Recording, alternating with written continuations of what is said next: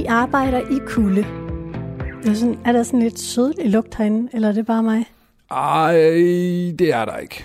Der er ikke en, øh, en lugt af lige. På metalborer med hylende kraniesave, sterile sprøjter og kraner til lig. Hvor, hvor tit kommer der et lig her, så kan der risikere at komme et nu? Ja, ja teorien, ja. Det kan ske når som helst. Porten i modtagelsen kan lukke op, og en afdød kan rulle ind. De ser Danmarks skyggeside og tingene, når de er værst. Træder til, når ingen andre kan og vil, og er med til at opklare gåder, mor og mysterier. I denne udgave af Tæt på kan du høre et sammenklip af højdepunkterne fra ugens programmer, hvor jeg har været på Institut for Retsmedicin og mødt fagpersoner, der hver dag står ansigt til ansigt med mor, død og grusomhed. Den første, du skal møde, er den retsmedicinske tekniker Erling.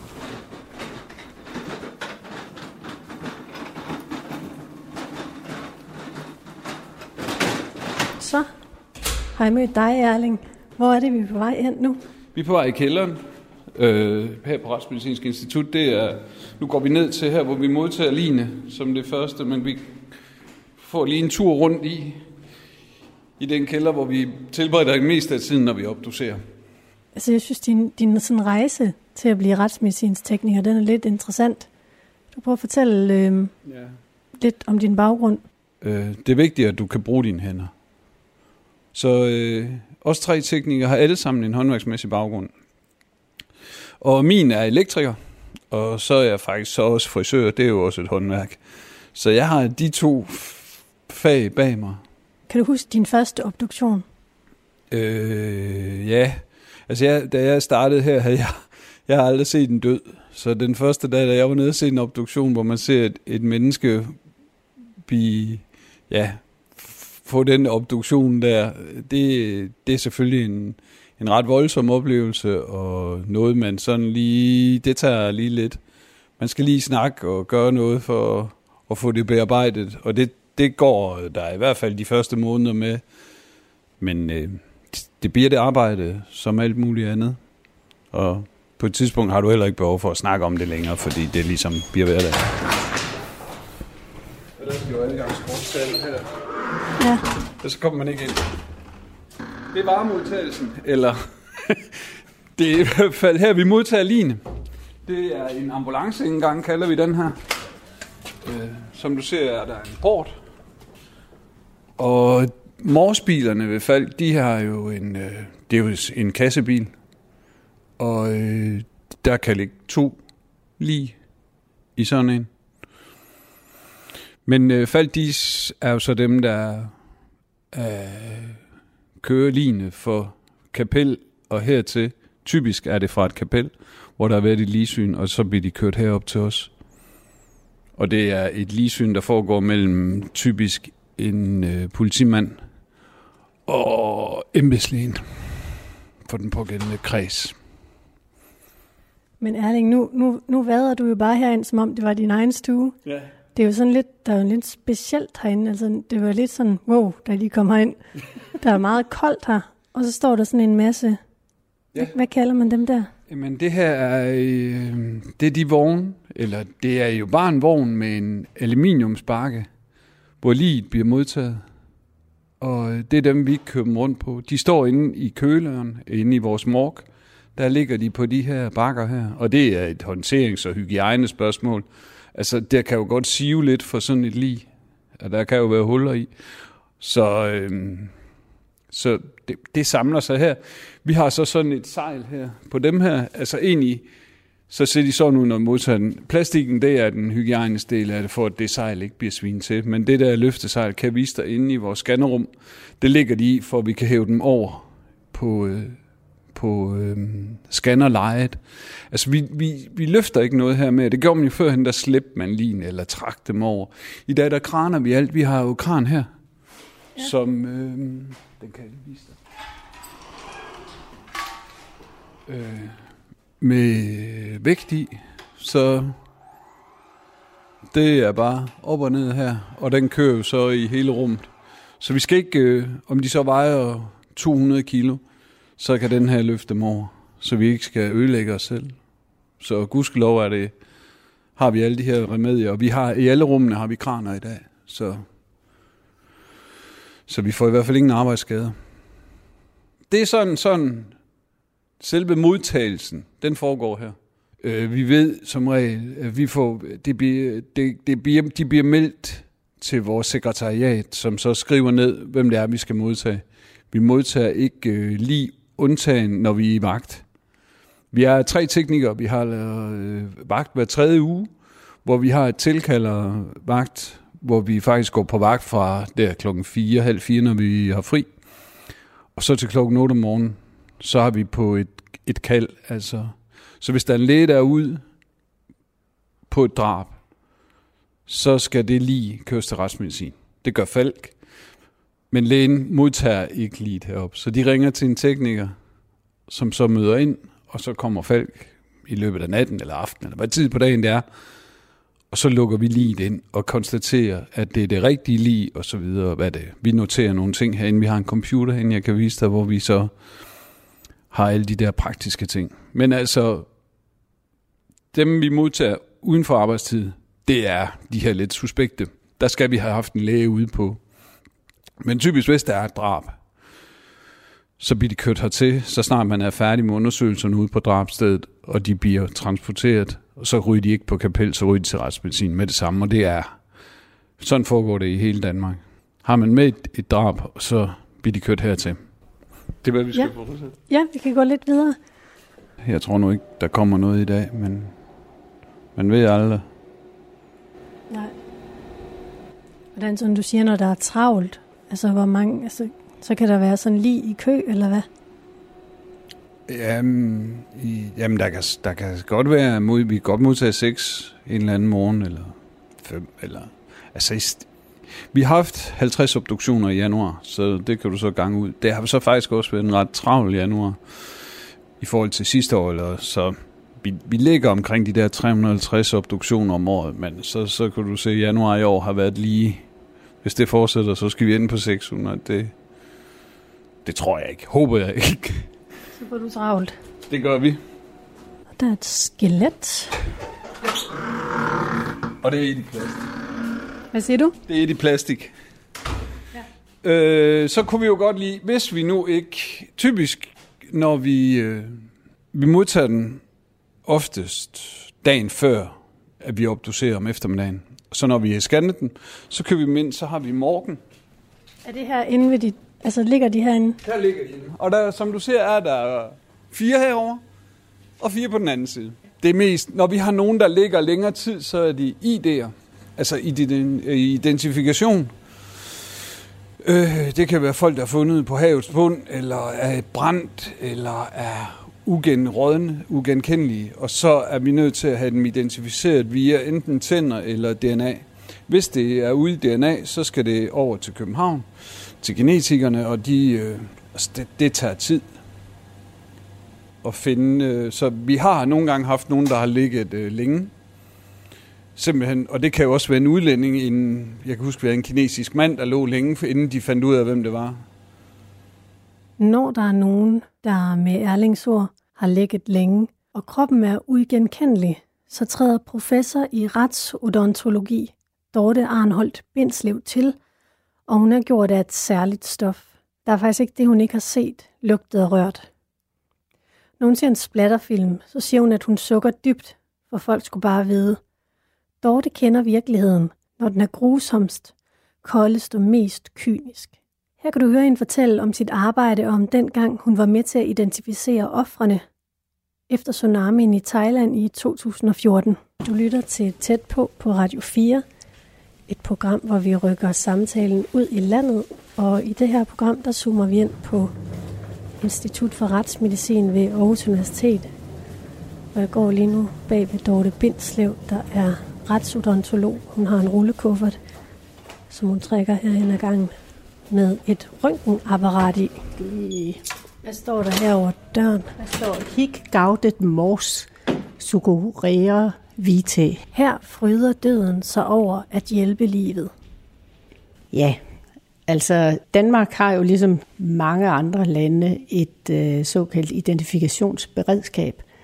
Og øh, er der en hændelse, for eksempel i udlandet, hvor en eller flere danske statsborgere omkommer, jamen så er der et bestemt apparat, der går i gang, og så har man et, så organiserer man et team af fagfolk, der så tager ud og øh, samarbejder med de øh, lokale myndigheder om identifikationerne. Hvis vi skal tage et eksempel, den største øh, indtil videre, der har været i meget lang tid, det var jo øh, alle de omkomne efter tsunamien i Sydøstasien tilbage i julen 2004.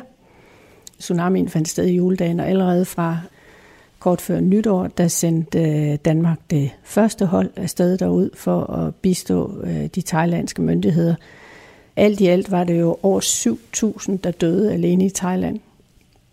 Og Danmark havde, øh, afhængig af hvad tidspunkt man tæller på, men omkring 50 derude, som skulle findes blandt de omkomne, der var. Så det var en opgave, man lige fra starten af øh, måtte gå til med al den faglighed og energi, der overhovedet kunne appliceres på det, og så måtte det jo vise sig hen ad vejen, hvad der var muligt. Prøv at fortælle mig om øh, sådan en, en typisk dag på, på arbejde dernede i Thailand. Det var jo øh, i januar måned i starten der, og det er faktisk det tidspunkt, der er mest egnet, kan man sige, til, at der tager skandinaviske turister til Thailand, fordi der er ikke helt så varmt som resten af året. Der er heller ikke helt så fugtigt. Men ikke desto mindre, så er der både varmt og fugtigt for skandinaver, når man kommer derud. Det betød jo også, at de, der var døde, som blev fundet jo over et stykke tid, øh, de forskellige steder, de lå under varme og fugtige forhold. Det siger sig selv, at øh, der skulle ikke gå lang tid før øh, sådan noget som, som øh, identifikation ved almindelig genkendelse, det var ikke muligt længere. Vi havde et meget, meget tæt teamsamarbejde derude. Retspatologer, politi, retstandlæger. Altså en øh, arbejdsdag derude øh, vi jo typisk være, at vi stod meget tidligt op, for vi skulle, øh, vores team øh, skulle som regel transporteres pænt langt for at komme hen til det sted, hvor vi skulle undersøge døde. Og øh, vi spiste morgenmad, inden vi boede på samme hotel, og øh, spiste morgenmad sammen, og så var vi jo tit trætte der om morgenen, for det var nogle lange arbejdsdage, vi havde. Men vi kørte så sammen i bussen, og var jo, hvis det var et nyt sted, vi skulle hen, spændte på, hvad det så var, vi stod ud til, når vi kom ud på arbejdspladsen. Og et af de steder, jeg husker vi arbejdede i starten, det var et buddhistisk tempelområde, hvor man havde valgt at samle de døde. Så vi trådte ud uden for sådan et buddhistisk tempel og blev så lidt ind på tempelområdet, hvor der var dels oprettet nogle øh, lidt interimistiske, ikke skure, men sådan lidt større øh, haller, hvor man kunne stå og arbejde på øh, træbord, der var øh, slået sammen. Og dels øh, nogle gange i øh, tempelbygninger, der så var ryddet, så vi kunne stå derinde og arbejde. Og så kunne der sidde en ventilator i loftet, der kørte lidt rundt, men der var næsten 40 grader, og vi skulle være pakket ind i overtræksdragter og gummistøvler og hætter og mundbind. Så det var en varm affære. Vi havde heldigvis, det var som regel politifolk, der så sørgede for, at vi undervejs fik bragt vand ind. Øh, meget vigtigt, at man ikke fortaber sig i arbejdet, men ligesom bliver mindet om, nu skal du have pause, du skal have vand, øh, nu skal du have noget at spise, og noget at drikke. Og det er, er ligesom øh, organiseret ind i det arbejde, at det skal der være styr på, så arbejdsforholdene og man kan sige overlevelsesforholdene, de er i orden.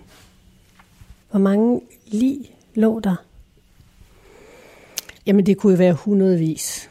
Og øh, de blev, tegerne havde et fantastisk arbejde derude i starten med at organisere og få samlet de døde lige så hurtigt som de blev fundet, blev skyllet i land eller blev fundet på land, blev lagt i lukkede ligposer, fik sat sædler på, så man kunne følge de enkelte øh, afdøde i en form for sporingssystem.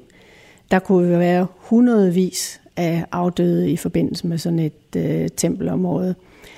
Så hurtigt som det overhovedet var muligt, blev der organiseret kølecontainere, de blev lagt i, øh, så de blev taget ud af køle- eller frysecontainerne, afhængig af, hvor langt hen vi var i, i øh, processen.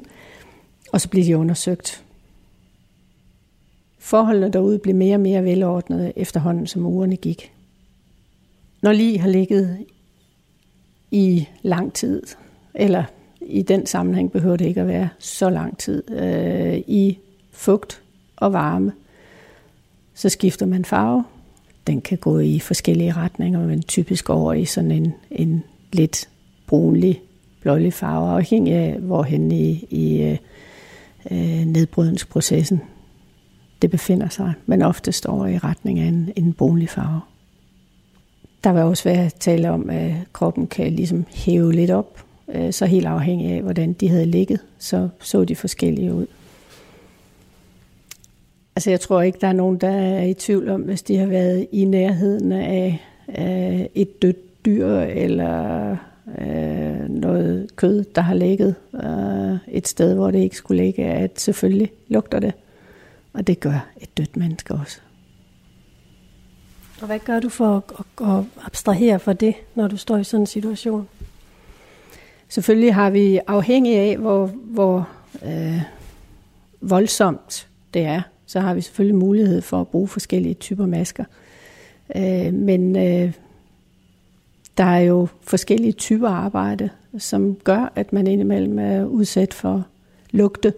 Og jeg vil da sige, at øh, det er ikke behageligt, men øh, man lærer ligesom professionelt også at takle lugte, ligesom vi lærer at takle syn, oplevelser af det, vi øh, oplever i en sammenhæng, som øh, retsodontologer bliver udsat for.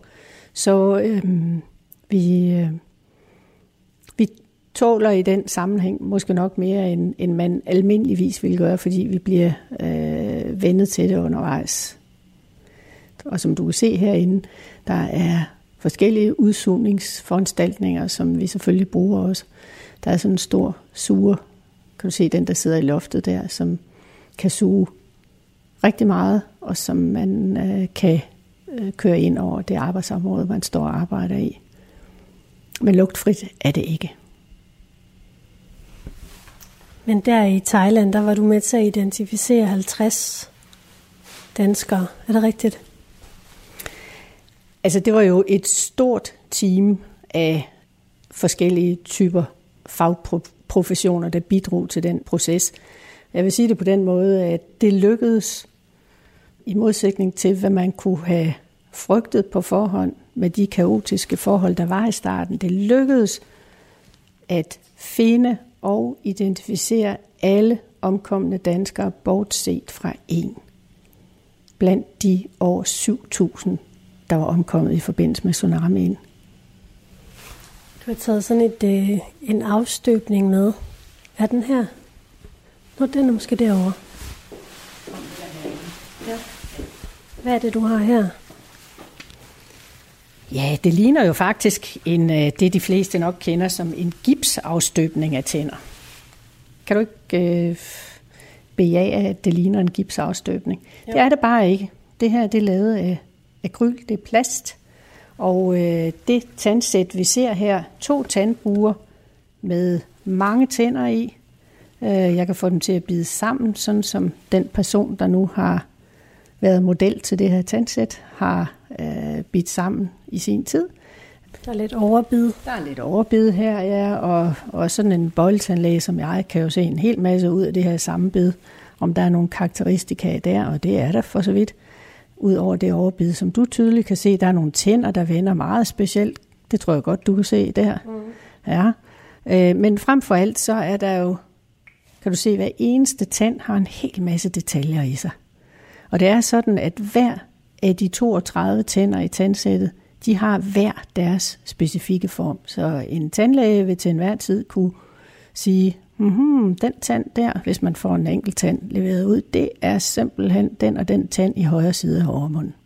Men derudover, så er der ligesom vi har store næser og små næser og så videre, så er tænderne også sådan personlige med hensyn til det tykke mønster, der er. Du kan se, der er bjergtopper, og der er dybe dale i stort set hver eneste tand her. De er meget karakteristiske for, fra person til person. Så det, jeg står med her, det er en fantastisk øh, bank af detaljoplysninger på den person, de her modeller er lavet fra. Og de er lavet fra en fotoscanning. Så det er nogle af de nye metoder, vi tager ind i øjeblikket. En 3D-fotoscanning, hvor man simpelthen scanner tænderne, og så får alle, en, en kæmpe datasky ud med alle detaljerne fra hele munden. Og slimhinden kan du se er med, ganen er med, og de enkelte tænder. Og øh, når man har sådan en datasky, så kan tingene printes. Så det sæt, vi står med her, er ikke en gipsmodel. Det er simpelthen printet i en 3D-printer på baggrund af den datamængde, der er blevet dannet ved sådan en 3D-fotoscanning af en mund. Det, det her det er så for en, altså et virkelig afdødt menneske. Nej, det her det er så faktisk fra en sag, hvor der var øh, mistanke om, at vedkommende her havde bidt en anden person i forbindelse med en øh, kriminalsag. Hvis man i nogle tilfælde, det kan jo være relevant at gå ind for eksempel i, i relation til hændelsesforløb og få øh, efterprøvet noget med, om en bestemt person har bidt et bestemt sted. Det er nogle meget, meget usikre undersøgelser at lave, men der findes, altså der, der kan godt være forhold til stede, der gør, at vi kan få nogle valide oplysninger ud i en sag. Her øh, scannede man dels tænderne hos den formodede gerningsmand, den sigtede, og øh, så blev der også 3D-scannet bidmærker, som man formodede var afsat af denne her sigtede. Var der det i det her tilfælde? Fandt man ud af det der? Ja, det var der faktisk. Det var der faktisk. Der er sådan et øh, sådan en aftegning her bag ved fortænderne. Ja. Hvad, hvad, hvad er det? Ja, bag ved fortænderne, der har vi alle sammen sådan nogle små, øh, hvad skal vi kalde det, folder. Det, det er et, et meget karakteristisk mønster, der ligger der. Det ligner næsten et vaskebræt.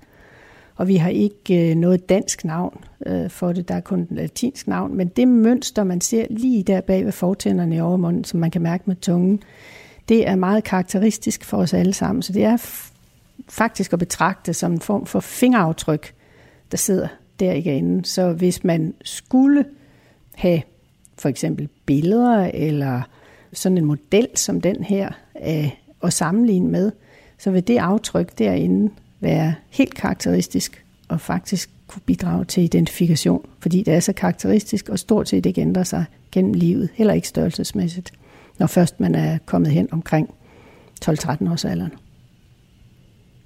man ved, at øh, det med identifikation øh, er vigtigt. Den der usikkerhed, der øh, indtræder, når man, lad os tage eksemplet med tsunamien igen, hvis man ikke ved, om ens pårørende er fundet, Øh, hvis man er usikker på, om det er den rigtige, der er fundet, der er det umådeligt vigtigt at få fastslået den identitet sikkert.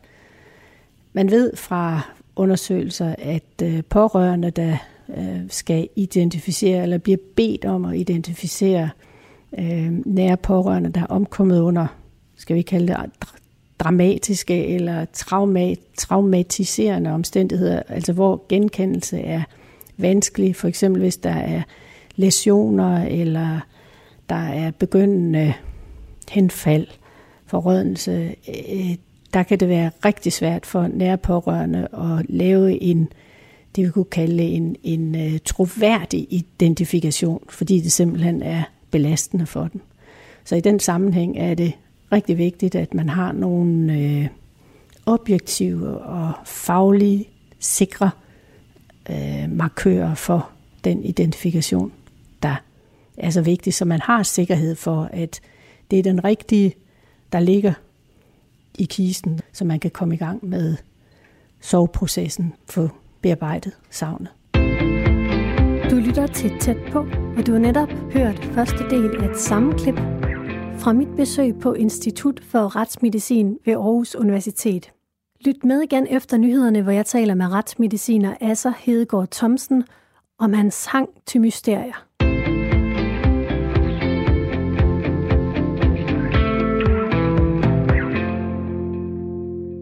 Han har altid været fascineret af mysterier, og hvad så bedre end at arbejde et sted, hvor livet faktisk ofte føles som at medvirke i en krimi.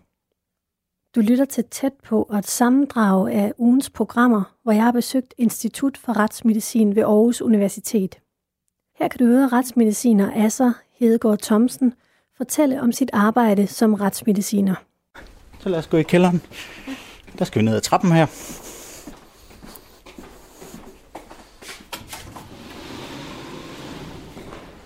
Det er jo det allerhelligste mandomklædning.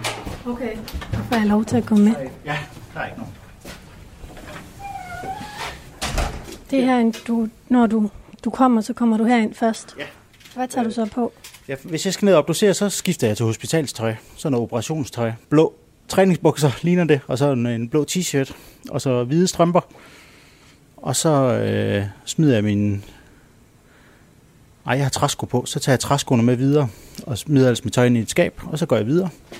Jeg har altid været fascineret af de der kriminalhistorier, og, og de der mysterier, der var. Jeg kan huske, at jeg har set Dødens Detektiver som barn, øh, sammen med min mor, og der var noget øh, rigtig, rigtig spændende. Jeg kan huske noget med en, der var blevet rullet ind i et blåt tæppe, øh, og så fandt man det blå tæppe, eller rester af det, øh, hos en fodboldtræner, øh, som så øh, det viste sig havde voldtaget og dræbt det her barn. Øh, Øh, og så var der også noget omkring en sag med en, en bankrøver, der havde bidt i et æble, og den bankrøver havde skæve tænder, og så smidt øh, fra sig. Og ud fra de mærker, der var i, øh, i æblet, der kunne man så øh, påvise, at det var ham, der havde bidt i det æble, og derfor havde han været der på det tidspunkt. Og det synes jeg bare var spændende. Og så har jeg læst en bog i gymnasiet, øh, der hedder Af en retsmediciners bekendelse, som er sådan en rigtig spændende bog, jeg godt kan anbefale, der handler om øh, retsmedicin. Øh, meget kulørte historier, der er der i, men, men øh, delvis sandfærdige, dem der er der i, og passer egentlig meget godt med det, vi laver. Og det blev jeg fascineret af, og på samme tid havde jeg biologi i gymnasiet, og synes det var spændende. Og så tænkte jeg, at jeg kunne da godt prøve at blive retsmediciner. Der er flere forskellige ting, der er spændende ved det. Øh, Det, det allermest spændende er egentlig uforudsigeligheden. At man ved ikke helt præcis, hvad der øh, sker på en given dag og på en given uge. Øh, Vi sidder og taler sammen nu, og så kan det være, at i morgen der er jeg i gang med en eller anden meget, meget sparet sag, hvor vi skal løse en masse problemer og finde ud af, hvad er det, der er sket, og dokumentere forskellige ting. Og det kan ske lige pludselig. Det kan også være, at der ikke sker noget i morgen, og det er egentlig også meget spændende. Okay. Du kan bare gå derud, så kommer jeg. Så går jeg herud. Og så skal du lige have sådan nogle blå futter på, hvis vi skal ind på obduktionsstuen, og jeg tager et par træsko på. Ja. Hvis der er sådan en gul linje her, Ja, derfra så er det, så er det, så er det, det er ikke urent, men det er anderledes end, end, øh, end det der i resten af huset. Og det skal være sådan, at man ikke går ind på en obduktionsstue og måske træder i noget blod. Nu er der rent derinde nu, men når man er i gang med en obduktion, kan man godt træde i noget blod. Og så trækker man det med rundt i resten af huset. Ja. Så det er derfor, du skal have futter på nu. Hvorfor er der sådan en rød maling på dine sko? Øh, det er bare for at vise, at det her det er træsko, man er på inde på obduktionsstuen, og ikke rundt i resten af huset. Så hvis jeg i farten glemmer øh, at skifte fra de her træsko, så opdager jeg det. Inden op ad trappen. trappen. Ja. Så det er derfor. Det første, det kræver, det er, at man kan holde arbejdet ud. Og der har man nok allerede, inden man går til arbejdet, en idé om, er det noget for en, eller er det ikke noget for en. Og er det noget for en, så må man jo prøve at, øh, at, at komme til at arbejde med det. Det kræver selvfølgelig en uddannelse at få lov til det. Øhm, og så prøver folk at have arbejdet, og der er sådan en del, der finder ud af, at det er ikke lige noget for dem. Det kan være af forskellige årsager. Øh, jo dels det psykiske, men også det fysiske. Det er faktisk et, et, øh, indimellem fysisk anstrengende arbejde, og det er ikke, det er ikke lige noget, øh, alle ved, når de går ind til det. Øhm, så kan det være noget omkring arbejdsformerne, at der er mange vagter og sådan noget, der også gør, at det ikke er noget for folk. Og så er det jo også det, at det, at det på sigt godt kan blive ubehageligt. Øhm, hvis man ikke allerede med det samme synes, det er meget ubehageligt, så kan det godt være på sigt, at man ligesom får bæret fyldt op med uhyreligheder. Øhm, og, og det kan gøre, at folk ikke øh, bliver i faget. Og så ellers vil jeg sige, hvis man bliver i faget, så er det jo ligesom i alt muligt andet, at hvis man øh, prøver at dygtiggøre sig og læse op på tingene og prøver at sætte sig ind i sagerne, så, så er man vel, bliver man vel god til det. Sådan af sig selv. Øh, Så hjælper det da ikke, eller det skader ikke at, at, at sådan ligesom også have, have, have en vis form for stedighed, øh, og måske være god til at lave idiotarbejde, øh, forstået på den måde, at man, man vi går og gør en helt vild, eller helt vildt mange ting med at registrere ting, øh, skader og forskellige andre ting, som aldrig nogensinde rigtig bliver brugt til noget. Men fordi vi ikke kan vide, hvad det er, der skal bruges øh, af tingene, så bliver man nødt til at gøre det. Og der er det måske meget godt at være en, en type, der, der godt kan leve med det og, og slå hjernen fra i, i store dele af arbejdsdagen. Jeg skal lige huske, hvor lyden kommer ud. Han er det en... Er det altså med ja. diktat? Er klar? Ja. Er det altså med diktat på sagsnummer bla bla. Livet identificeres på tårseddel, og der påsættes ID armbånd, punktum, nyt afsnit. Øh, med livet følger en pose indeholdende diverse medicin, kommer der svarer til øh, den i indledningen beskrevne medicinliste, punktum, nyt afsnit. Dødstivheden er bevaret i kæbe, arme og ben. Øh, punktum, der ses rødlige ligepletter på livets rygside kommer fra sit understøtningsfladerne. Punktum, der ses ingen forrådelsesforandringer. Punktum, øh, øh, nyt afsnit. Det skal vi til kølerummet først? Det kan vi godt. Ja, så går vi hen ad en lang gang her. Øh, og det kommer så hen til det område, hvor Erling og hans øh, makre, de tager imod øh, de afdøde. Det er jo de retsmedicinske teknikere, der tager imod de afdøde, når de kommer ind af vores ambulanceindgang her. Og der kommer vi så til et kølerum, og jeg åbner bare lige ind til forrummet til kølerummet. Og det er herinde, og der er så øh, ja, nogle kraftige øh, øh, øh, metaldøre med numre på, så der, vi har styr på, øh, hvem der ligger hvor.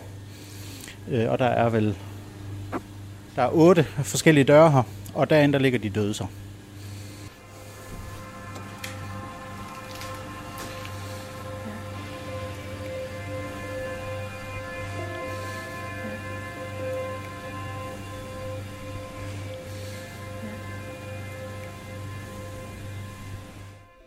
Prøv at fortælle mig om, hvordan man ser ud, når man er død. Jamen, det første, man bemærker, det er, at folk, folk ligger meget, meget stille. Øhm, og, og, og på en anden måde, end, øh, end når folk sover. Øh, altså, de er, ligger helt stille og bevæger sig ikke, og der er ikke nogen rigtig ansigtsudtryk.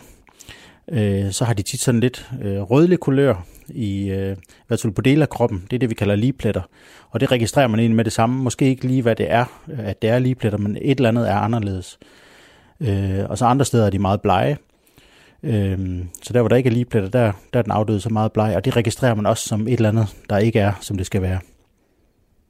Første gang, jeg så et dødt menneske, øh, ja, det må have været som medicinstuderende. Ja, der har man sådan noget dissektion.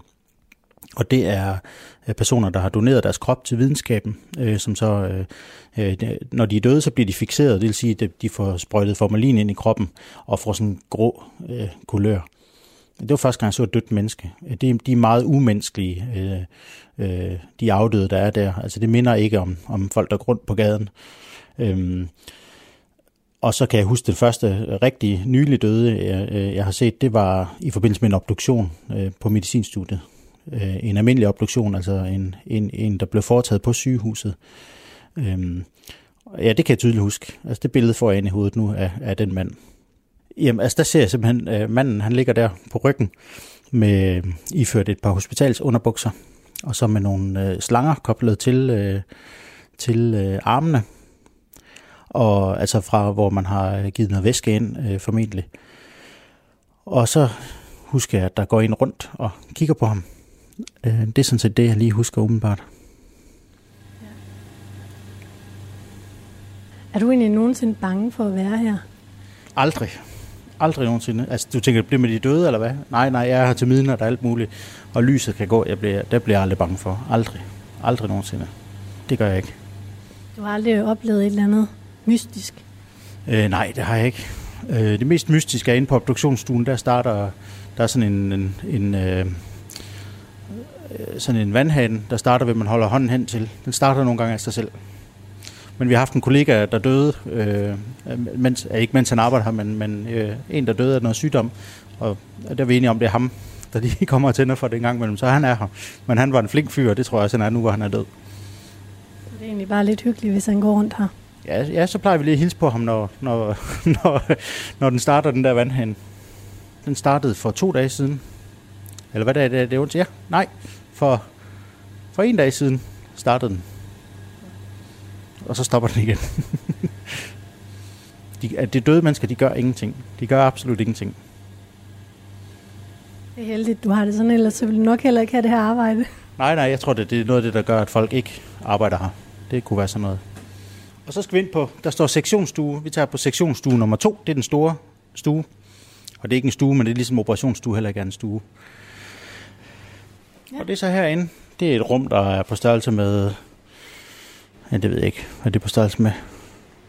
Det er på størrelse med en håndboldbane. En lille, en lille hånd, ja. håndboldbane. Vi spiller aldrig håndbold herinde. Der er fire stålbord, øh, hvor de afdøde så ligger på, når man undersøger dem.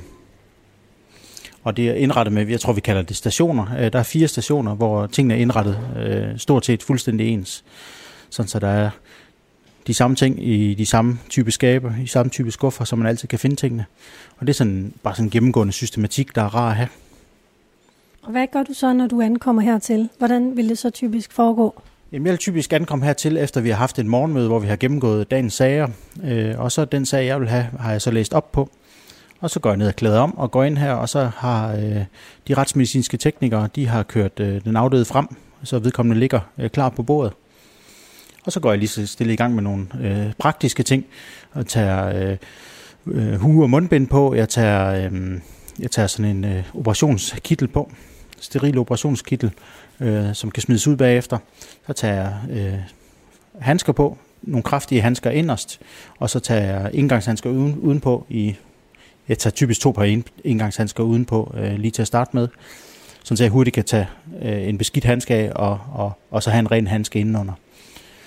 Øh, så tænder jeg computeren og ligesom øh, gør systemet klar til, at jeg kan taste nogle forskellige ting ind på computeren, øh, med hvad prøver vi har taget, og med hvad, øh, hvis vi vejer, eller når vi vejer organer, så skal vægtene øh, tastes ind i computersystemet. Og når der sådan er styr på alle de praktiske ting, så er der nogle prøveglas, der skal nogle klistermærker på. Det er enten mig eller den retsmedicinske tekniker, der gør det.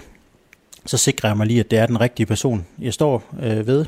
Øh, der har de sådan typisk en tossedel på, eller en ligeblanket, hvor der står navn og CPR-nummer. Eller hvis det er nogen, der er uidentificeret, så står der øh, noget om, hvor det er, de, de kommer fra.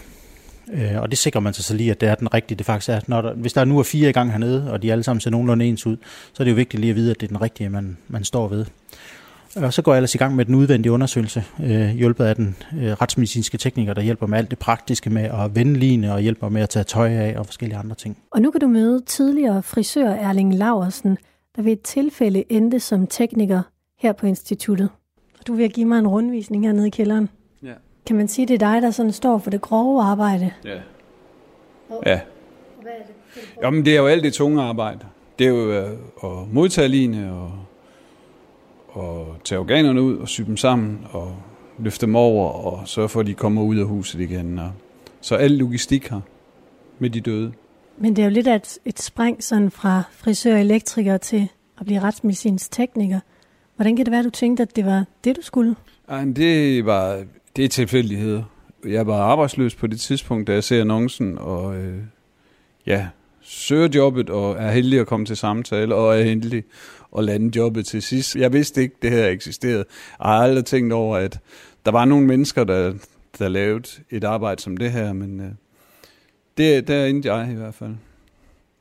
Men hvad siger man til sådan en jobsamtale, altså når man ikke rigtig ved, altså når man aldrig har set en død, og man ikke rigtig dybest set ved, hvad det drejer sig om? Jo, I jobannoncen står der jo heller ikke rigtigt, hvad det er, du skal, for det kan de ikke beskrive. Så det bliver jo sådan lidt, øh, nu må du prøve det, og så må du se, om du kan. Og hvis ikke du kan, så må du stoppe.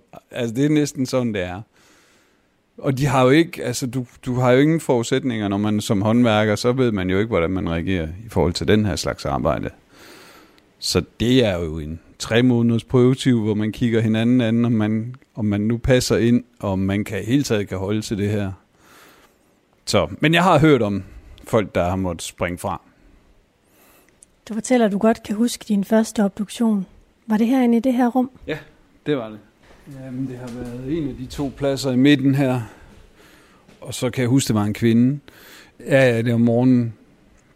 Noget trafik, noget. Det var... Hun så meget sådan... Man, hun havde ikke sådan nogle voldsomme skader, men så stod jeg jo og observerede, mens øh, en kollega til mig og en læge lavede den her obduktion. Og øh, ja, så dagen efter, så tror jeg allerede, at jeg fik lov til at starte med at sy. Det er det første, man begynder med. inden du begynder at lave selve ekskviserationen, altså det at skære op. Så øhm, det er det første, du går i gang med, når man typisk der begynder at lære at sy.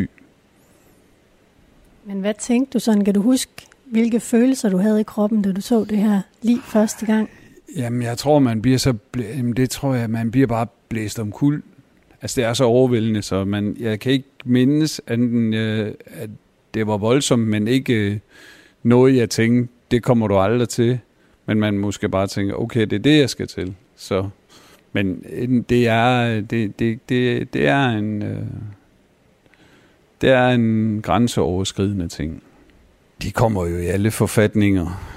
Nogen har jo fået blodstyrtning, andre har kastet op. Og, altså, vi, vi, vi vasker dem, inden vi går i gang med at lave den her obduktion. Og, og de er som regel også meget pænere, når vi afleverer dem til kapellet eller bedemanden, øh, frem for når de kommer her. Vi afklæder dem jo også, hvis de har tøj på, og sørger for at sikre deres egen dele, og sørger for at registrere alle deres egen dele, hvis de har penge og mobiler. Så, så der, det er en del af obduktionen. Vil du prøve at vise mig nogle af de redskaber, du bruger, når du arbejder? Vi kan gå ned til en plads, som er dækket op måske, hvis Jan har dækket op. Ellers så går vi ind på drabstuen. Der er ikke dækket op her. Vi kan gå herind. Nu er vi i drabstuen. Du kan godt se, der er et andet lys. Ja, der er sådan blåt, hvidblåt. Dagslys, Per. Men du siger, det er drabstuen. Ja, Øh, altså, er det fordi, I er sikre på, at dem, der kommer herind, de er blevet dræbt? Eller? Nej. Der er også nogen, der ikke er blevet dræbt, men øh, dem, som man i hvert fald ved er blevet slået ihjel, de kommer herind. Men de der, der er meget mistænkte sager, hvor man, også fordi at herinde, der er vi så sikre på, at vi ikke får DNA for alle mulige andet. Altså, når man har flere obduktioner på samme stue, så er vi, vi, vi er mere sikre på, at vi, vi er i hvert fald ønsker ikke, indtil der er lavet nogle aftøringer, og man har DNA-sikret, så, så, øh, så vil man ikke have tingene mixet sammen. Så derfor har vi den her stue for sig. Du lytter til tæt på på Radio 4. Jeg står lige nu inde i en drabstue sammen med Erling Laversen på Institut for Retsmedicin i Aarhus. Og du er ved at give mig en rundvisning hernede, Erling, i Ja. kælderen. Ja. Hvis du vil se, hvad det er, vi bruger. Ja. Vi har altid dækket op. Det havde vi så ikke helt inde med siden af, men det er fordi, det ikke er blevet gjort nu. Men ellers, vi dækker op, så vi er klar. Dæk, dækker op. Det dækker op. Jeg ved ikke, om jeg skal beskrive. Det her opdækning. Her er to knive og en sprøjte her. Den her kniv er obduktionskniven. Det er en PM-kniv. Pors Motem. Den er faktisk lavet til lige nøjagtigt vores arbejde. Og så er det her, det er en øh, brødkniv, der er for korte. Den bruger vi til at save sternum op med. Hvad er det? Altså ribbenene. Det lyder lidt voldsomt. Den her er til at opsamle urin. Nakkeklodsen er til at lægge under liget. Her kan hovedet være i den her skål her. Så er der en lineal. Der er en lungekniv. Det bruger lægen til at skære i organerne inde i. Så er der tre pincetter og fem sakse. Så er der en vægt der. Der er en vægt, vi vejer alle organerne. Alt bliver skrevet ned. Og jamen, hvad der skal vejes, der kan være mange ting. Og så er der bakken til at lægge dem op i, når man er færdig. Er det også dig, der gør rent bagefter? Vi tager det grove. Øh, det, der, selvfølgelig er der jo blod, og desværre så hvad der kommer inden for kroppen af fæses og øh, ting og sager, urin. Og øh, vi, vi skyller det af groft. Så kan du se alle prøveglassene herovre. Det er Der er noget væske nede i... øh, Ja, det er formalin. Vi tager nogle små snit af lunger og hjerte og hjerne. Og så der bliver taget sådan nogle små ting, og så har vi nogle glas, hvor vi samler lidt blod og urin. Det bruger de op i kemien. Det er typisk til alkohol eller stoffer. er Der er også kran med vægt. Der er kran, som sagt, i alle, alle rummene. Lige kran. Eller organkran. Nej, øh, til, det er til den døde, så vi ikke skal løfte dem over på det leje midt i rummet her. Så har vi sådan, og vi har den der grappen, til den står inde ved siden af, som vi kan hugge på, så vi ikke skal løfte dem. Og det er arbejdsmiljø, så vi ikke ødelægger os selv på det her. Det er godt, jeg har hørt sådan et lige, det skulle være ret tungt at slæbe på. det kan stødvægt. Er der andet sådan øh, hernede, Erling, vi skal se? Ja, kisterum. For eksempel. Ja. Eller vi har måske... Øhm, herover har vi jo så nogle... Vi har nogle opvasker. De to her opvaskemaskiner, som vi også bruger til, til rengøring, og det er, at de vasker med så varmt, så det bliver også det bliver mere eller mindre steriliseret herinde. Det er jo, så det er sådan nogle professionelle nogen. Men det er jo stort set, så herhen har vi et stinkskab, der står de der formaliner og sådan noget, det står selvfølgelig under luft, fordi det er giftigt. Ja. Så det, er, det skal have stå herinde i det skab der. Så har vi, nå jo, jeg kan vise dig. Kraniesaven. Hvad er det? Ja, den bruger vi jo til. Det ser lidt voldsomt ud, vil jeg sige. Den bruger vi til at, at altså kraniet, når vi skal have hjernen ud, vi tager hjernen ud af folk, så skal den her, den kan så save. Kranie, den kan vi save, den af, simpelthen. Jeg kan godt se, at det er en fordel at kunne betjene noget værktøj i forvejen i hvert fald. Ja. Hvad er der egentlig sådan, hvad kan du hente ved frisørfaget? Hvad kan du bruge derfra i dit arbejde her? Jamen, ikke noget konkret. Altså, man kan jo sige, at øh, vi, vi- hvis der er hovedlæsioner, øh, så, så er vi nødt til at, at fjerne hår for at kunne se læsionen rigtigt. I, øh, og så bruger vi klippemaskiner, og vi bruger også skraber til at og det, og det er simpelthen, at man nødt til for at kunne se det rigtigt. Så det er ikke altid. Vi prøver at gøre det i et omfang, så for vi, de fleste af dem, vi har med at gøre, skal ses igen, efter vi er færdige. Men der kan være tilfælde, hvor vi er nødt til at fjerne hår. Og det gør vi kun i de tilfælde, hvor det er nødvendigt. Vi kan gå til kisterum. Er der nogen døde herinde? Nej. Det er... Ja, det er jo et rum med fryser, og så har vi altså også en kran herinde. Og det er så herinde, vi omlægger, hvis de skal i kiste. Altså, så tager bedemanden med herind, og så løfter vi den pågældende over for de bakkebord, vi har, og så ned i kisten, og så giver vi dem tøj på, hvis det er det, der skal til. Og det, men her behjælper vi med, med de bedemænd, vi har. Vi har ikke så mange bedemænd, det er over på kapellet, det foregår. Men en gang imellem, så, øh, så gør vi det også her. Så har vi måske det sidste rum her, jeg kan vise dig. Der er også et helt barneskelet her, faktisk. Hvad siger du der der? Et, sked, et spædbarnskelet. Det er nok 60-70 år gammelt eller noget. Det er gammelt. Men det er i hvert fald et, øh, et fosterskelet måske. Det er meget lille. Så- Det er. Så nogen får I forhåbentlig ikke ind. Øh, jo, foster, jo. Altså, det kan jo være de helt små. Der er jo et syndrom, der hedder shaken baby, altså, hvor et spædbarn godt kan dø af at blive rystet rigtig voldsomt. Og det er, kan jo være forældre eller folk, der... Så vi ser det jo. Det er ikke et ukendt fænomen, at spædbørn dør. Sidste rum, det er, hvor... Her har det, hvis vi har pårørende, og vi skal fremvise en død, det kan vi gøre. Øh, vi gør det ikke så tit. Det er kloakken, der lugter, vil jeg sige. Nå, jeg tænker, jeg skulle sige, har en helt anden lugt herinde. Øh, men øh, ja, så typisk kører vi den døde ind her, så kommer de pårørende, de må, kan ikke bevæge sig i den her del af kælderen, men de kan komme herfra. Og så sætter vi den op og tænder lidt sterinlys, og det er jo altid en sørgelig situation, når folk er sørgende. Så, så får de lov til at kan sige farvel herinde, hvis det er behov for det. Der kører, også, der kører blæser over det hele. Vi skifter utrolig meget luft, især inde på sektionsområderne. Vi har nogle kæmpe udsugningsanlæg, som gør, at vi virkelig flytter meget luft ud. Så, men det kan også lugte lidt, så det er fint. Hvordan lugter sådan et dødt menneske? Det er meget forskelligt. Det kommer jo an på, om de er ved at gå i forhold. Altså typisk er man jo, når man dør, så starter nedbrydelsesprocessen, og nedbrydelsesprocessen gør, at der er nogle gasser, der kommer ud af munden, og, altså, og de bliver oppustet. Hvis de ikke har været opbevaret koldt, så kan mavesækken være meget oppustet, fordi tarmsystemet, det er jo der, hvor det hele forrådelsen, den starter, det er jo tarmsystemet. Og så det kan godt hæve op, og det lugter selvfølgelig lidt. det er ikke noget, altså. Når man er vant til det, så er det ikke... Det er ikke noget, vi gør noget for smøre kamp for under næsen eller noget, det gør vi ikke i. vi tager det sure med det søde.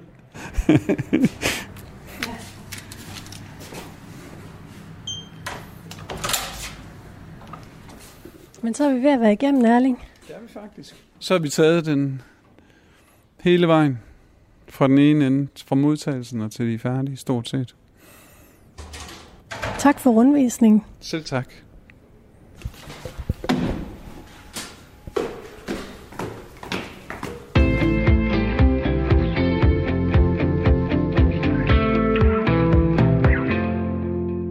Du har lyttet til Tæt på, et sammendrag. I udsendelsen medvirkede retsmedicinsk tekniker Erling Laversen, professor i retsodontologi Dorte Arnholdt Bindslev og retsmediciner Asser Hedegaard Thomsen. Mit navn er Katrine Hedegaard. Du kan finde alle vores programmer som podcast, der hvor du normalt finder det, du lytter til. Tak til Institut for Retsmedicin, og tak til dig, fordi du lyttede med.